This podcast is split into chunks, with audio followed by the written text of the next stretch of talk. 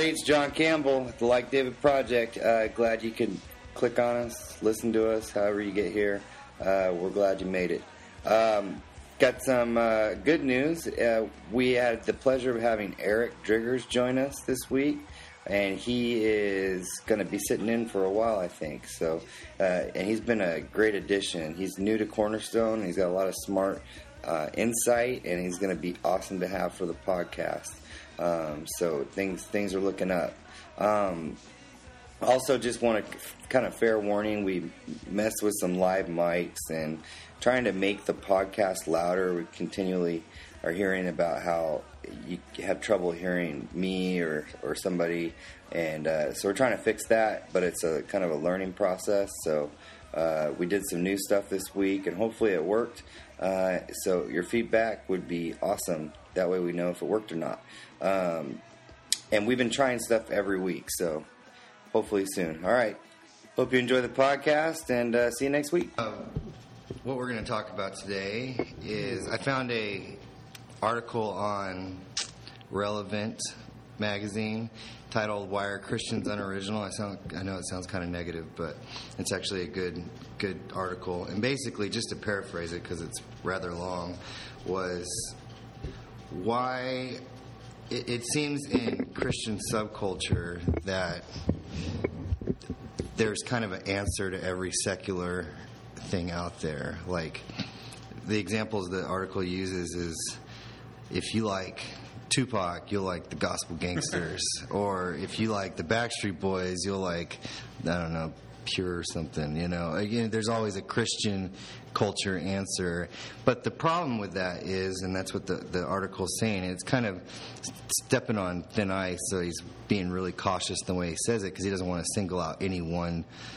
it, it doesn't have to be an artist. There's other things too, uh, but he doesn't want to single out anything because there's like GodTube instead of YouTube and Faithbook instead of Facebook. And the thing is, is you're copying something that was good, and a lot of the times it becomes tainted almost like uh, uh, Dr. Pepper and Dr. Thunder in your store. Dr. Pepper tastes better because it's the original. Dr. Thunder's a cheaper you know version copied version so it goes into it goes into that and that's not a, a complaint that's new but not something we've talked about so um, but i really like the kind of the conclusion of the article which says and it brings in the kingdom of God and just is saying, hey, if we weren't known for cheap knockoffs, what if we were known for, uh, and he calls it the kingdom alternative love of God, love of neighbors, uh, feeding the hungry, clothing the naked, uh, wonderful marriages, choosing self sacrifice over the sword. Uh, there's a quote here also. It says, The kingdom of God ought to be known as an enhanced society, not an almost as good as pop culture, or, quote, safe from evils of all things secular bubble. Scot McKnight says it well the kingdom of God. In short compass, is the society in which the will of God is established to transform all of life. N.T. Wright offers another glimpse into the kingdom, noting that currently heaven is the control room for earth because the one who is in heaven is the one who's ruling the earth. Taken together, we can understand the kingdom of God as God's ruling activity embodied within a transformative community for the sake of the world. God's invitation to us is to become known as a kingdom kind of alternative culture.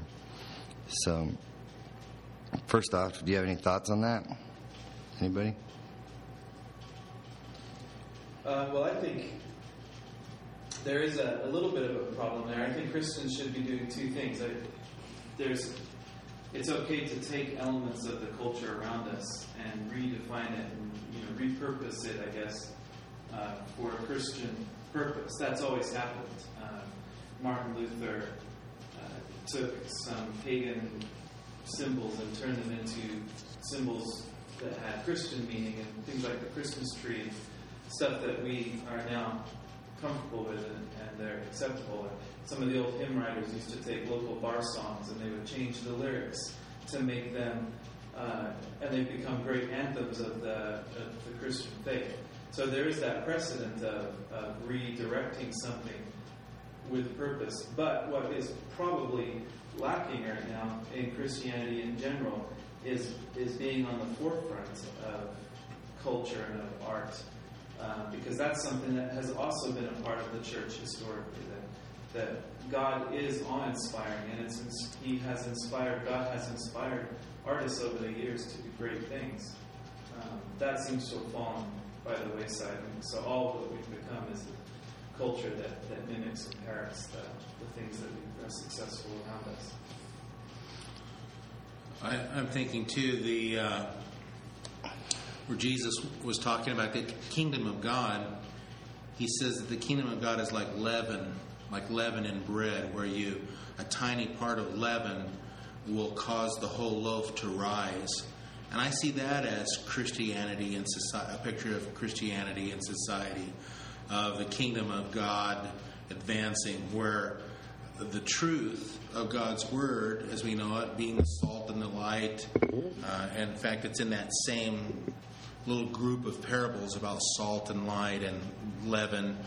Uh, the idea there is that we would actually cause society to rise, just like uh, a, loaf of bread would never rise to its potential without the yeast or the leaven being in there. And I believe that that's that's the creative potential that Christianity has. When I say Christianity, I mean uh, followers of Jesus Christ who are born again of the Spirit of God, who are creative people like God the Creator, fashioned in the same uh, way and after the light, after light kind of uh, of the Creator. And I believe that uh, I agree with what Matt's saying. We should actually be on the forefront rather than copying. We need to be on the forward edge. We need to be out there on the forward edge. I think that uh, our music should be more creative. I think our writing should be more creative. I think our arts, the expression of the arts, should be more creative because we are linked right into uh, the creativity of the Creator by the link of the Holy Spirit. I, I remember years ago when, when, just because we're talking about music, that's come up, when Christian music, it seemed like there, there was a new sound on the scene, and, and it wasn't so much, at least I didn't feel, when I would hear some of these bands talk or, or hear them play, I didn't feel like it was so much that they were going out to to really praise God and, and to, to proclaim the message as much as it almost seemed like that there was a, a certain music scene that was available to the world that wasn't available to the church, if you will, a younger demographic of the church. And so these bands um, almost came out just to, to offer something to the Christian. And In a clever marketing kind of sense, is that yeah, they, they came out untapped market?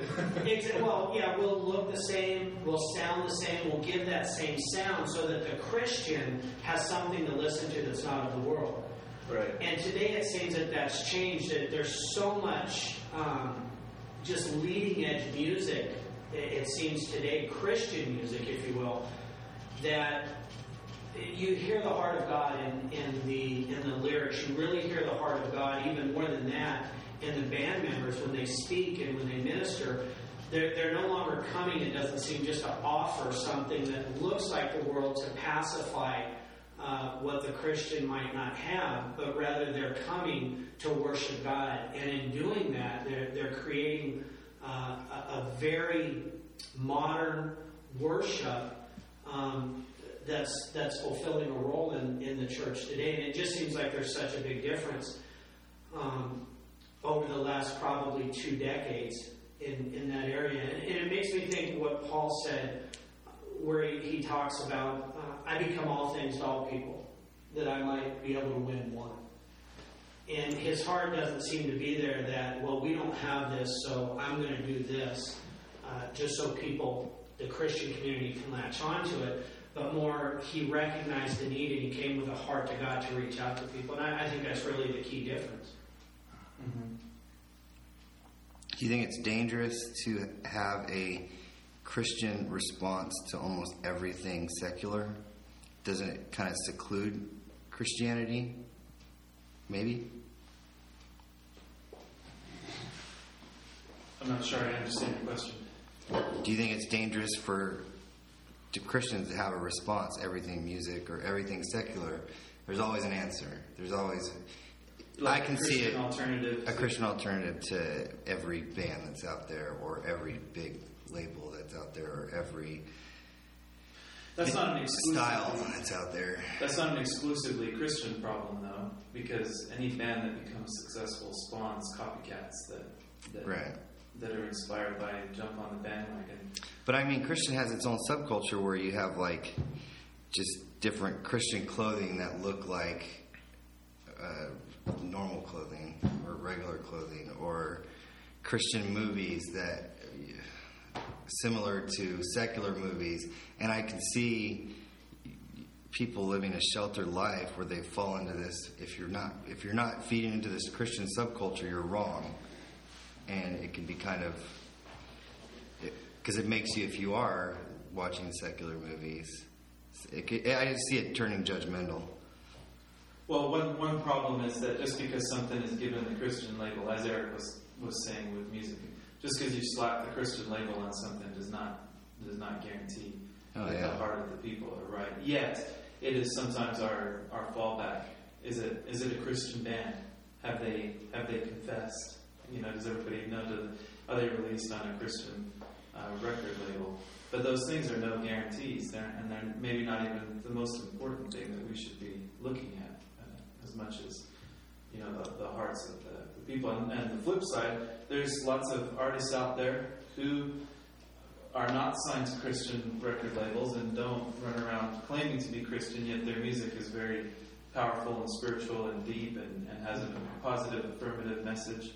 And so. And surely the same could be true of, of movies as well. That there, you can you can experience truth and, and glean something positive out of out of a movie, whatever its source, as long as it sort of taps into the eternal moral principles of God and, and falls in line with those. I have a, a friend uh, up here in New River who's a musician, and, and I remember him saying one time there's a difference between being a, a Christian band or being Christians in a band. And, and going on, on what you were just saying, um, I remember years ago I used to listen to Paul Overstreet, and, and he's a great example. He wasn't a, uh, billed as this Christian artist, and, and he did uh, music that was more along the country vein. But he wasn't uh, billed as a Christian artist, but the music that he did was about a lot about marriage, a lot about a very positive message. So that when you listen to him, um, that's what you heard was that positive message. Um, and, and you didn't have to, to categorize yourself or, or uh, conform to being uh, a part of Christian country or a, a part of this subculture. Um, and I think that is important. I, I agree with with um, what you said, John. It, can, I think, pretty easily lead you to a point of, of legalism where I have to listen to this, or I have to listen to something, or I have to watch something that has been billed as Christian, or I'm not doing what I should be doing. I'm not doing the right thing.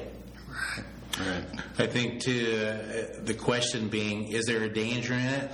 I think there can be a danger in it, in that it might be because it's a Christian band or a Christian clothing line or whatever. There would be some who might think that that because they're not able to think for themselves. Because unfortunately, there are people that even though they're Christians, maybe not they're Christian think, maybe they're not Christian thinkers, maybe they're not able to think it through themselves or discern things for themselves. They may feel like it's kind of an endorsement. So there may be, like for example, kids, teenagers that are listening to certain music and telling their mom and dad, "No, it's okay if I listen to this because they're because they're a Christian band." So there could be a danger in that it seems like they're an endorsement because they're being marketed as a Christian when maybe they're not actually Christians. Because the idea of uh, just because you're a Christian band doesn't necessarily mean that you're Christians. And that's very true. The spirit of the performer is what comes through in music. That's why there can be one guy in the band who's a Christian, the rest of them are not. It's the spirit of the performer that comes through. Just like, you know, our, uh, we only go see Christian bands. Well, do we only shop at Christian grocery stores and do we only use Christian lawyers and do we you know do we only have Christian mechanics work on our cars and all the things that we do in our life Some Christians do. Right. That's kind of the next step after that. You, it's where because you, could. There's a culture out there, that Christian everything. But the end result of that is a kind of separation and isolationism Yeah. that comes where you won't associate with, with anything else. yeah And we can't be of the world and, and, and yet be in our own secret separatist society. yeah so that would be another danger if we're looking at the dangers And that's kind of the danger I was getting at. Is that you uh, do have seclusion. Well, I think there can be a danger too, in, in that you, you begin to, to put on a facade, if you will, of, of who I am when I'm around other people. And I'll, I'll give an example. We, we went over and, had dinner with, uh, with Matt and Jody a couple of weeks ago, and I don't even remember the, the music that was playing. I can't even remember the artist's name, but he, he's not a quote unquote Christian artist. But it was somebody that never really likes. She enjoys his music. Mm. And when we had left the house that night, she looked at me as we were driving home. She said, You know, it was so nice to go over to a pastor's house and sit down and have dinner with, with him and his wife. And there didn't have to be quote unquote Christian music on the radio. Mm-hmm. We were able to listen to something that was very appropriate and sounded good. And I was able to just appreciate that and be who I am. And hmm. I, I think the flip side of that, uh, again, talking about the dangers, and I say this coming from a, a denomination that, that I experienced a lot of legalism in, in the past, and I've had to, to grow out of that to some degree.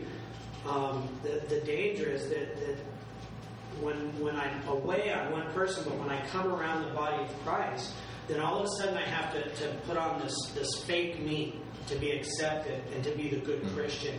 And I think that's a real danger. Yeah. Yeah. That's that's a real danger. Yeah. Don't worry, my wife won't let me be legalistic. yeah yeah yeah yeah look I'm wearing the Christian obey t-shirt here's, uh, here's something I was just thinking of too. I, I read this recently in an article about it was an it was a survey done on the, the first 10 years of this new century, 2000 to 2010, looking at why the church in America has been in severe decline over that whole period. Loss of members, loss of finances. Uh, more churches have closed than new churches have opened in the 10 years in the United States. Pretty grim reading. But their, their, one of their interesting conclusions, I thought, was that the only churches in that time frame that have experienced growth, either numerically or financially, are ones that the members uh, categorized as innovative and creative, which I thought was really interesting. And uh, that those churches, ones that people describe that way, have had success where others have not. And that, James, you brought up earlier that we should be on the forefront, that we should be Yeah. innovative, we should be creative because that's who our God is. And I think, I think that's a, a sign. And I know it's statistics. We don't. We know that there's all kinds of answers uh, as to why those might be wrong or how Yeah. they came up with those results. But I think the principle Yeah. is probably true that if you can be innovative and creative because that's who our God is, yeah that you're tapping into the spiritual life and vitality, Yeah. and you can help people. You know, the, it's interesting just looking at this question, this concept from a marketing perspective. The idea that uh, the big thing in marketing these days is lifestyle. Well, you know, as Christians, we have a lifestyle.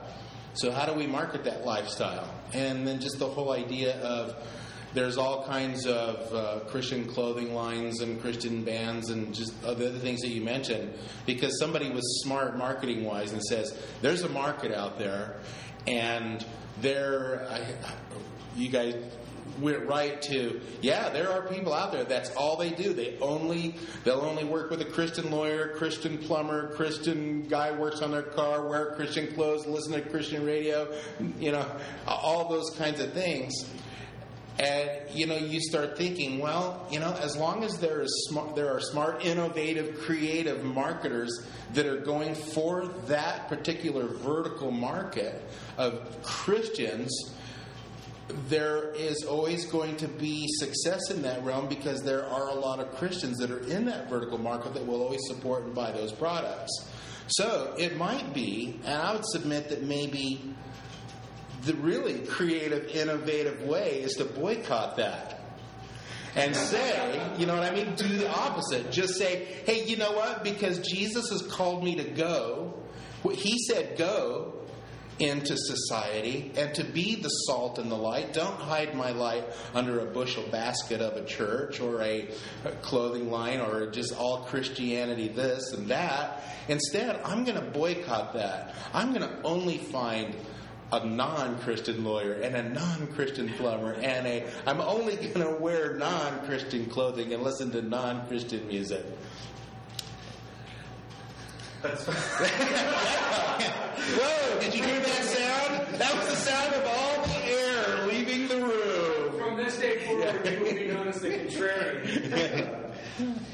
You know, it, yeah, in a, but in a non-rebellious sense. That's why Jody and I chose to put our kids in public school rather than homeschooling. It's not because we have we think that homeschooling is wrong, but we we decided for our family that the most important thing Yeah. was that our kids learn how to be salt and light in their community. And now you can do that through homeschooling as well, but this is how we chose to, to do it. Yeah. Exactly. And, you know, being a musician who is a Christian and interfacing for many, many years with Christian slash musicians, I've, I've talked to both. I've talked to some people who are, we know that our market and our audience is Christian because we have a message of hope and encouragement and strengthening and building up the body of Christ. And I've also uh, met many, many musicians and different bands and stuff who, you know, if if you force them to, they'll come play at your Christian coffee house or your church or your Christian event. But where they really love to live and move and have their being are in the clubs and the bars and the places where people go to hear live music. And I think that there is something to be said for music evangelists. I'm throwing up some air quotes right now. Some some music evangelists that are out there hitting the streets and going places where most Christians would not go because, after all, I, I can't go there. Uh, and I think there's, I think that's modeled in the life of Jesus. He hung out with the publicans and the sinners, and he wasn't hanging out at the synagogues as much as he was out uh, where people were at. Yeah. Yeah. I, I think we've seen that happen too in some other areas where, again, we're talking about music, but I think we've seen that same principle play out. I know just it, it seems like not so many years ago, you wouldn't find a Christian book in a place like a Walmart or a, a, a secular bookstore, if you will. Um, and then all of a sudden, one one pastor writes a book, um, as the story's been told, and, and sells millions of copies. well, he, he puts it out in Walmart, and the church kind of comes back on him and, well, why are you doing this? It, the book should Oh, be in right. a Christian bookstore. And the, the line of defense was, you know, most of the people going in the Christian bookstore know the Lord, and they've heard this message. Mm-hmm. This is a message that I want to get out because we need to evangelize our, our nation and our world. Yeah. And now today, you walk in a Walmart or, or today I was at Fry's and and you look in the books and, and you see these names that are, are well known through the church. You see the T.D. Jakes and the Joyce Meyers and, and some of these other uh, authors, and that information is getting out. And I think it's that same concept. of being able to say, no, we need to be out there where the message needs to be heard, um, not waiting for the world to dictate to us what it needs to look like, and then us come Yeah. behind and copy them. Yeah. But let's get out in front of it and get the message out and paint the picture as it needs to be painted. Exactly. I'm glad you said that because in my cynical mind, when you started to talk about that, I was thinking that Walmart was trying to tap into a market by advertising the Christian book, and I was thinking, they are. well, they might, they might be, Yeah. but that's where my mind was Yeah. going, and I Yeah. was like thinking, oh, see, that's just what we're talking about, just trying to take advantage of clever marketing and, and make some more money. But I'm glad. As you continued, I realized, oh, but there's a greater, a greater importance too that, that those things Yeah. are becoming accessible to people that otherwise would not would not wander into a Christian bookstore, Yeah. not listen to Christian radio, things that are labeled Christian. So yeah, that is that is a definite. I, well, I was, I was right there with you. You know, I know that Walmart is very purpose driven to uh, to make to make to make money. But then there's also the other idea behind that, which is when we're writing something that's fresh and clear, like maybe that book was ten years ago, that that there's it resonates in the hearts of people, and there's truth in there, and people who are Christians and people who aren't Christians might say, "Wow, I, need a sense of purpose in my life," and uh, they would they would look at that and they would buy it almost maybe as a self help book or something like that. And I think it's phenomenal how many books that particular book has sold and the wealth that followed on its heels and the other uh, marketing endeavors that uh, were hop-ons behind that thing because everything turned into everything that uh, using that terminology. But god blessed it. There was something about sowing the seed there Right. in such a way that there was a hundredfold harvest on that And here was a, a, a Christian author who wrote a book who actually it changed his entire life because of the velocity of sales behind it and the success behind it actually made him a very wealthy man that allowed him to do the ministry that God has called him to do without taking a cent from the church. And there's a little bit of a, a concept there that Paul the apostle never took any money for the gospel for, for the gospel's sake. He wanted to specifically be a tent maker, uh, making tents and things out of leather in the, and selling in the marketplace, so that he was not he did not have to receive his uh, living from the church. I, I don't know. I just think there's a, some interesting correlations there. But it, it, I think it comes down to an issue of heart, because in that in that same area where Paul was talking, he makes it clear that because of his work, uh, certainly um, they were were uh, deserving of that support from the body of Christ. Um, but their heart was that they wouldn't be a burden, Yeah. and, and that they would, would work, and that they would take what God gave them, bless them with through that effort, and they would sow it and turn back into the kingdom Yeah. for God to use. Yeah. Um, and I, I think it comes down to an issue of heart. And, and even going back kind of to the beginning where we started here, I see it to a large degree as an issue of heart. What's the intent? Are we coming in because we want to look more like the world and, and we want to give alternatives? Or are we coming in because we want to reach out uh, to people that are out there with a message that, that God would have us to proclaim and touch the hearts of people? And is it just possible that the removal of the Christian label might, in some way, aid that, help that almost, I think to the outside world, non-believers, Christ, the Christian label is kind of it does more worse than it does good. I mean, I think I think the stereotype, even though I think we're growing out of this, the stereotype is that Christian music is bad, and why would Christian clothes are bad, and it's not as good as it could be. Yeah. Um, we still struggle with Christian movies. Christian movies are even worse. Yeah, Yeah. They, they are bad.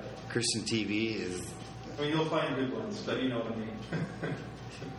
for the for the most part, but definitely the stereotype is bad. The, the stereotype is bad. So if you're gonna release, if I'm gonna release an album, Do I want to release it on a Christian label? Probably not. That's my personal, just because of the stereotype. Is my music going to be Christian? Probably. You know, I just, I take what I can get, but. Well, I think there's another danger too in, in proclaiming all things Christian that we associate with it. And I, you know, I want to preface by saying, I, yes, I listen to Christian music, and, and um, yes, I, I'm a part of those things that we associate with, with the body of Christ. Um, not exclusively. I haven't attached myself to all those things exclusively, and, and because partially I think there is a danger there. It, it's like driving down the street and you see the bumper sticker on the back that proclaims Christ, and that person gets cut off, and now there's this what would almost be a natural reaction by that oh, person, and you have a group of witnesses that say inevitably, something, well, if that's being a Christian, then how is that different than me? And of course, in the church, we overcame that. We created another bumper sticker that said, I'm not perfect, I'm just forgiven. But still, I, I think that that's another danger, a risk that we run when we associate all things with Christianness and Christian that. We, we almost kind of put ourselves up on a pedestal, and in, inevitably, we're going to fail. Through the course of our day, we're going to fail, we're going to stumble. Um, and, and I think that, that we have to be careful in that if everything is Christian, when we do stumble, there's a huge group of witnesses um, that somehow attribute what they see in us automatically to Christ. Yeah. And in my own experience, becomes a well, if that's being a Christian, I don't want to be a part of that. even from within, the church has not been kind to people that fall under their name. Um, so it's a it's a danger. But at the same time, I just think, per, I mean, my personal opinion is just, I, I, I don't. I listen to Christian music. I listen to non-Christian music. I listen to good music. That's what I like. What I like. What I consider good music. And there's That's Christian. how I try to do things too. I listen to music, Right. and I'll choose to listen to some things and not to others. Right. And I, I watch movies, and I I think that even just that separation into whether it's spiritual or secular is probably flawed. At, you know, to try and label things that way, because God is involved everywhere mm-hmm. in this world, both inside and outside the church. And so if I rule something out because it doesn't fit my nice pattern, I'm in danger of missing something that God is doing. Yeah. Yeah. So, my que- next question would be: How do we change our our reputation if we should be the at the forefront of creativity, and we've all kind of recognized that? What's what should the church do? What should Christianity do? Not be a Christian label or put more artists out there? Is there an easy answer? I think there is. I, I think it's resorting to rugged individualism. And, and what I mean by that is this. If, like, we try to raise our kids from an early age to be Christian thinkers. In other words, don't just follow the crowd, don't just do what everybody else is doing, but be the kind of thinkers that you you think about things based on what you know to be truth. And we know that I, I kind of see this in the picture of John the Baptist. John the Baptist was the forerunner of Jesus Christ and of his coming, and was was uh, he was a rugged individual. He was his own guy. He was his own cat, definitely.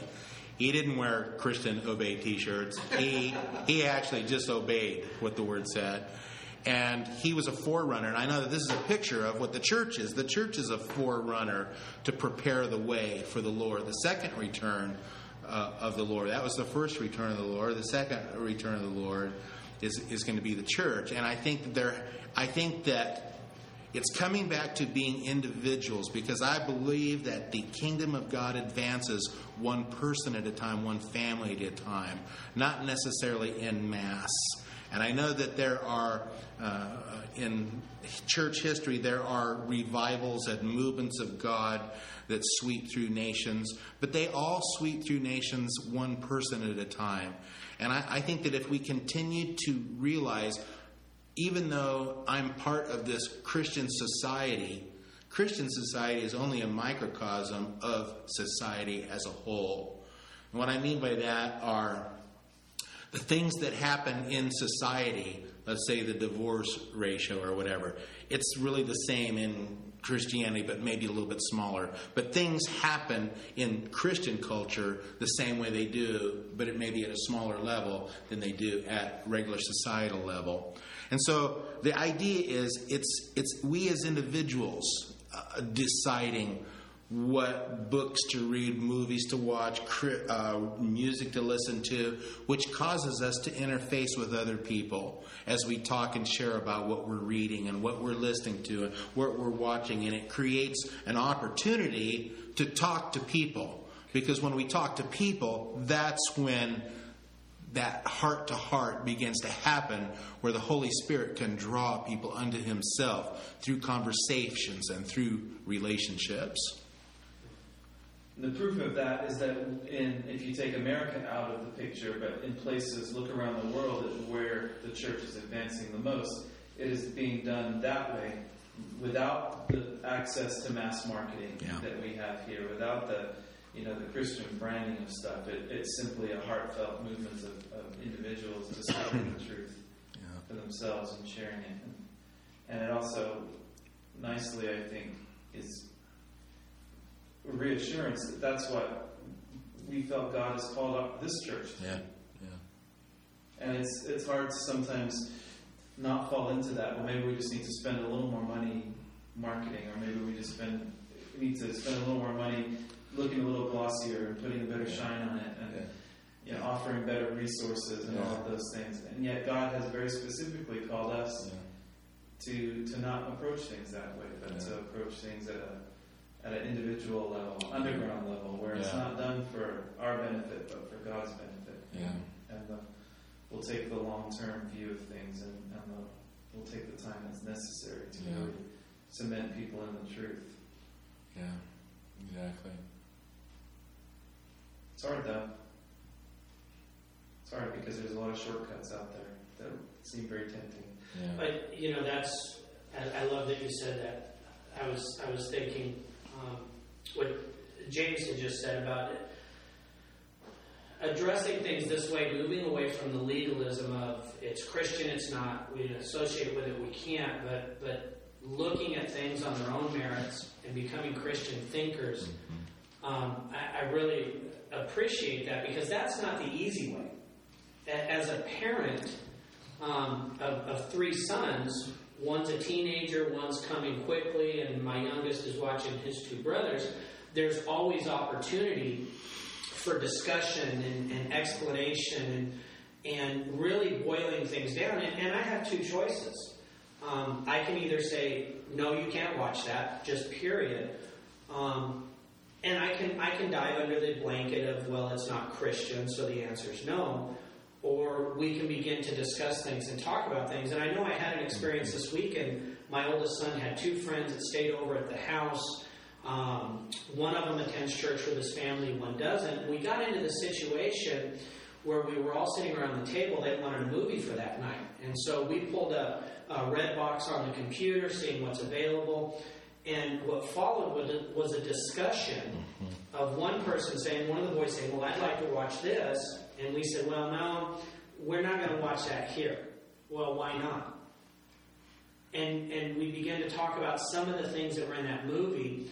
Not that, quote unquote, it's bad, we don't allow it, but more, you know what? Let me explain why we don't watch this in the house. And, and mm-hmm. actually, I, I, in fact, texted Matt and asked him, hey, have you seen a specific movie? Again, that opportunity for communication and community that you were talking about. Hey, have you guys seen a certain movie? And if so, what did you think?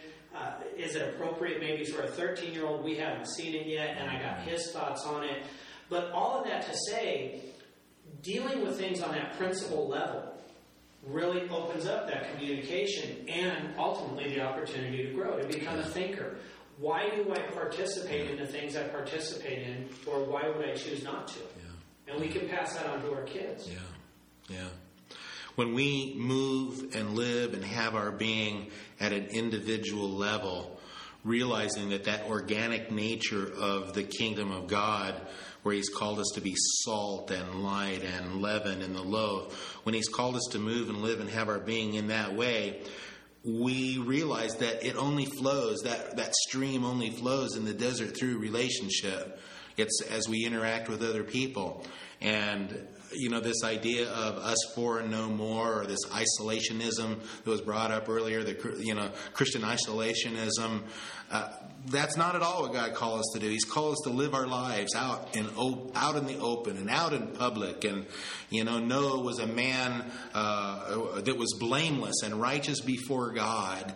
You know, David. Uh, the, you know, this is the Like David project, and we named it that because David had a heart for God, and we're we're some guys that have a heart for God, and we want to talk about issues uh, having a heart for God in in a society that doesn't have a heart for God. And so here we are talking about this today, and it's like, well, we we want to be like David. He was not perfect, man. and a lot of people can use him as the proof text of how to really mess up your life, but he actually loved God with all of his heart, mind, soul, and strength, and you see it in his writings, and uh, you, you can just tell. And I think that there's a lot of comfort as we discuss and talk about the kingdom of God and talk about our lives and our lifestyles with people who who do not know Christ yet.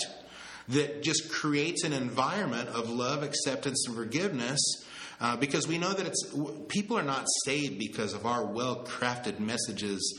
Our uh, uh, people are not saved because some awesome thing that we've done. It's no man comes but the Spirit of God draw him or her, and we know that we look at our own lives and it's like, what were we doing before we became Christians? Well, we look back and we can re- we can remember that susceptible little idea that something was drawing us. All of a sudden, just one day, something came alive. A little seed of faith came alive where we said, wow, maybe Jesus is real. You know, maybe there is something to that. Well, that's the Holy Spirit of God drawing people. And then we can also probably think back to our personal experience. And as that was happening in our heart, we were probably interfacing with someone somewhere who was like a John the Baptist, a forerunner for us, talking to us about the kingdom of God in such a way that we it just it was connecting the dots for us. Holy Spirit drawing us, someone talking about the things of God, and then all of a sudden we fell into it and said, Jesus Christ, I want to accept you as my Savior.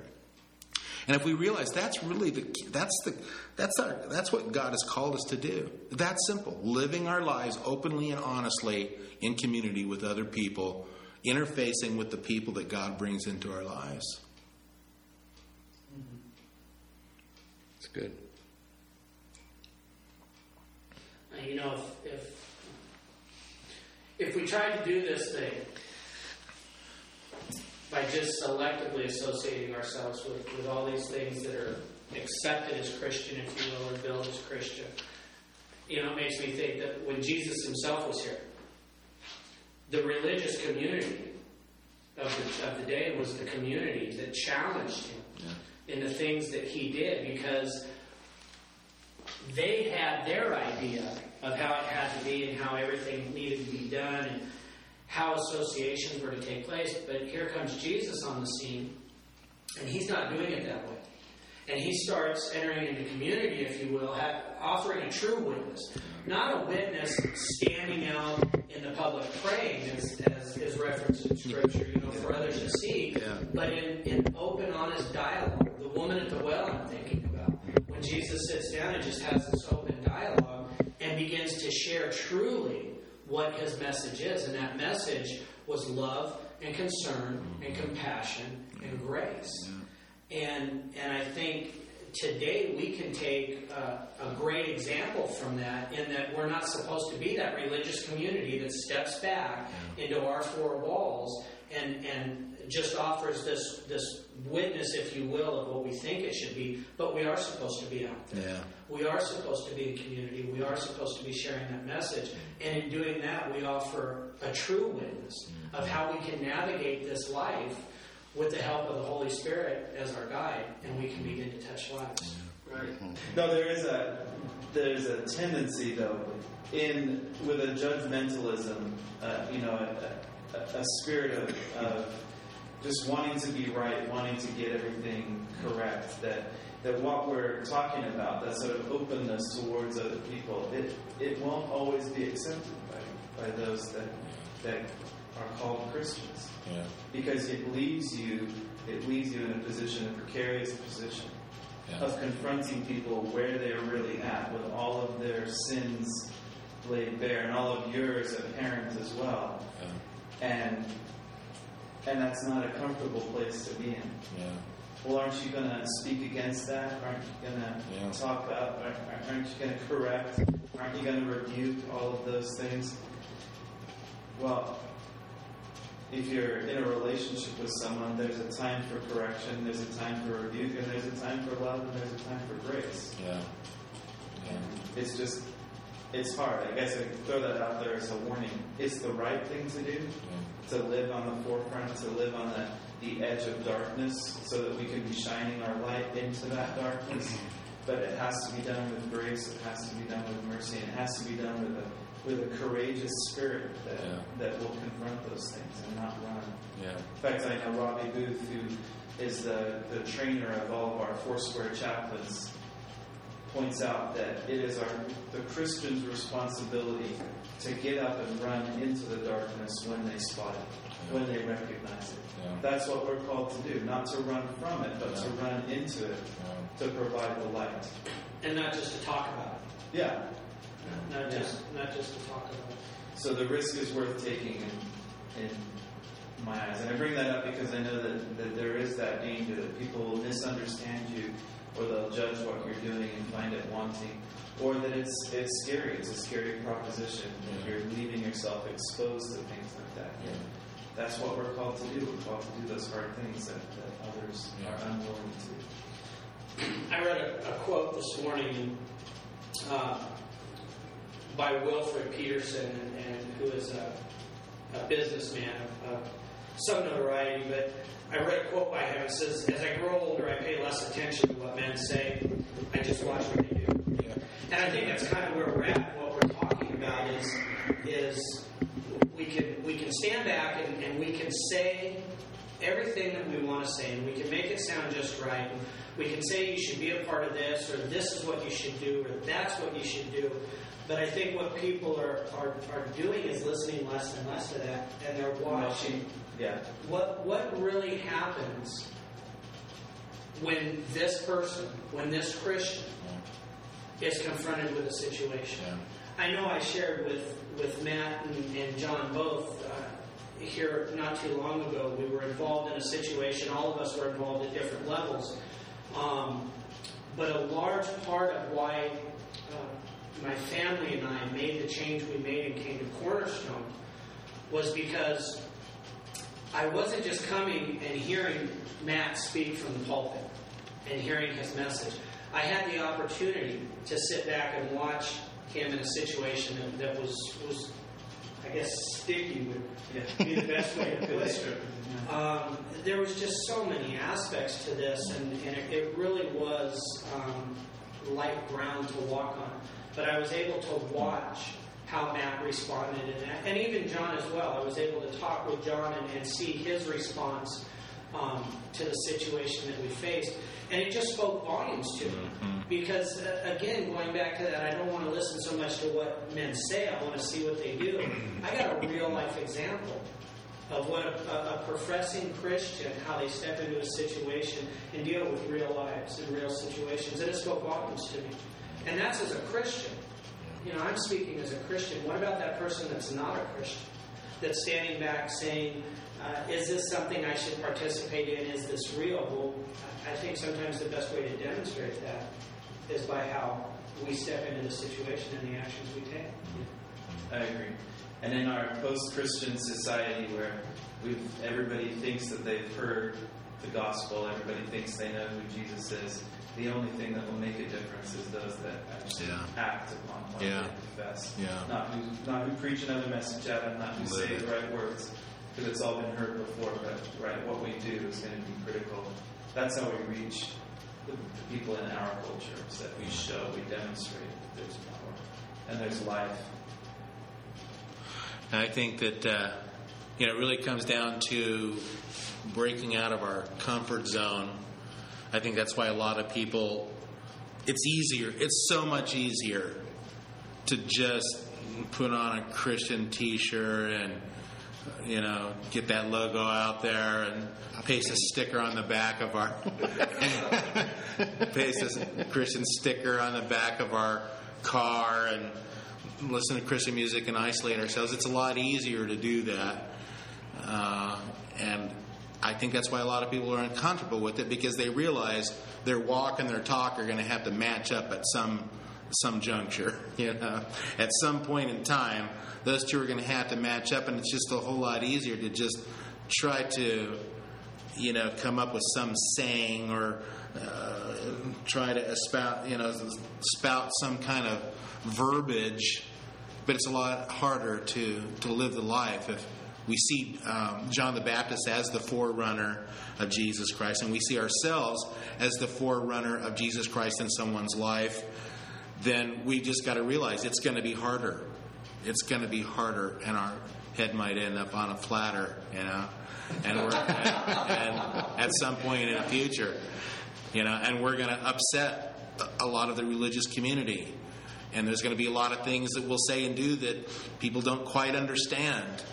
But the message of the kingdom is the message of the kingdom, and that's one thing he was absolutely true to was the message of the kingdom, proclaiming the message of the kingdom. And that's our responsibility. That's what God has called us to do. Yeah, yeah, it is. And as people are experiencing the loss of jobs or the reduction in their income and the things that are taking place right now, um, it's uh, it's critical that Christians act the way that they have always said that they would act in those situations. Because it's not, you can't pray your way out of a tough situation if you're not willing to also do the work that's necessary to get yourself out of that situation. Exactly. And, and therein lies our integrity. I mean, that's where our integrity is exposed. The things that we say we believe in, is that how we really live? when we're faced with, with a challenge or, or adversity of some type, do we walk that out? And knowing that, that we all fall short, we all stumble, we, we all make mistakes, but by and large, um, why is, as you said, James, why is your head ending up on the platter? Is it because you're, you're walking, truly walking in conviction and making those hard decisions? Or is it because it's, it's become apparent that what you say you believe and the way you live your life don't match and, and the integrity is not there? Yeah. Yeah, if I'm going to serve up my head on a platter, I want it to be because I was consistent, Exactly. bold and courageous and consistent Exactly. with the message of the kingdom. Getting back to the, the article where that I talked about at the beginning, I that in the kingdom of God, the, the message of the kingdom of God is the he, he says that's the the author of the article says that is the alternative. It, it should be the kingdom of, of God, and uh, and he was had these lists of what the kingdom alternative would look like, you know, love of God. And I, I talked about some of them, but I just noticed one it says healing, signs, wonders, and unleashing of all forms of creativity. And I thought it was interesting that he put them all together creativity with healing, signs, and wonders. Um, because I do think creativity can be, I don't want to say a miracle, but definitely a, a spiritual, spiritual thing. Um, I guess what I'm trying to say. And so, um, I think we need to tap into that more as creativity being a gift from God or a Holy Spirit influence type uh, gift. And uh, I think when we do tap into that, good things will happen. I think when we consider we serve the God of all creation, to, to leave out the creativity that, that He's put in us, we were created in His image, and He is the Creator. So I think that to leave that out, we there's certainly an injustice that's Real Jesus. We just love you.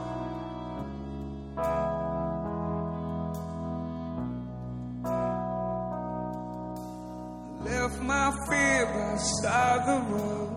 I hear you speak, you won't let go. I fall to my knees as I lift my hands to pray. God, every reason to hear again the Father's love that draws me in.